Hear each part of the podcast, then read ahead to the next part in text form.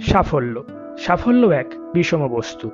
শুনেছি সাফল্য সবার হাতে ধরা দিতে চায় না। কিন্তু সত্যি এই মানুষটির হাতে সাফল্য এসেছিল তার কণ্ঠের মাধ্যমে, তার কণ্ঠের জাদুতে। ছেলেটির জন্ম তেরোই ফেব্রুয়ারি উনিশশো পঁচাত্তর সালে মুর্শিদাবাদ জেলায়। মধ্যবিত্ত পরিবারে ছেলেটির জন্ম। কিন্তু ছেলেটির ইচ্ছে ছিল সে এক মস্ত বড় ইঞ্জিনিয়ার হবে। কিন্তু ঈশ্বরের ইচ্ছে ছিল হয়তো আলাদা। পুরনো একটি খবরের কাগজে রেডিওর বিজ্ঞাপন দেখে সেখানে সে নির্বাচিত হয় তার নিজস্ব কণ্ঠের জাদুতে।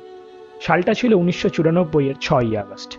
ব্যাস, তারপর এক দীর্ঘ যুগের সূচনা, প্রথমে দূরদর্শন এবং পরে রেডিও মির্চি চ্যানেলে তিনি নিযুক্ত হন। মাত্র উনিশ বছর বয়সেই তার রেডিওর কেরিয়ার শুরু হয়। তারপর একে একে বিভিন্ন কালোজয়ী চরিত্রে তার কণ্ঠস্বর ব্যবহৃত হতে থাকে। যেমন বোমকেশ বক্সি, ফেলুদা শার্লক হোমস, তারানাথ তান্ত্রিক ও আর কত কি। তার কণ্ঠের জাদুতেই এই সব চরিত্রগুলি আমাদের কাছে জীবন্ত হয়ে উঠত, প্রাণবন্ত হয়ে উঠত।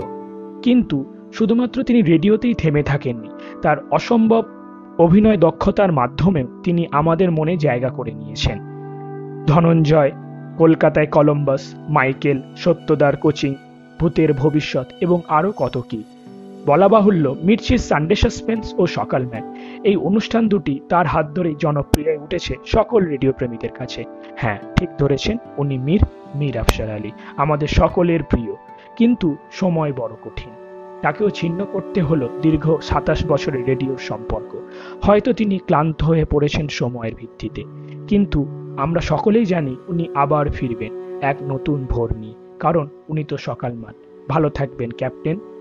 সোজাসুজি কথার পক্ষ থেকে আপনার নতুন জীবনের জন্য অনেক অনেক শুভেচ্ছা অনেক অনেক ভালোবাসা।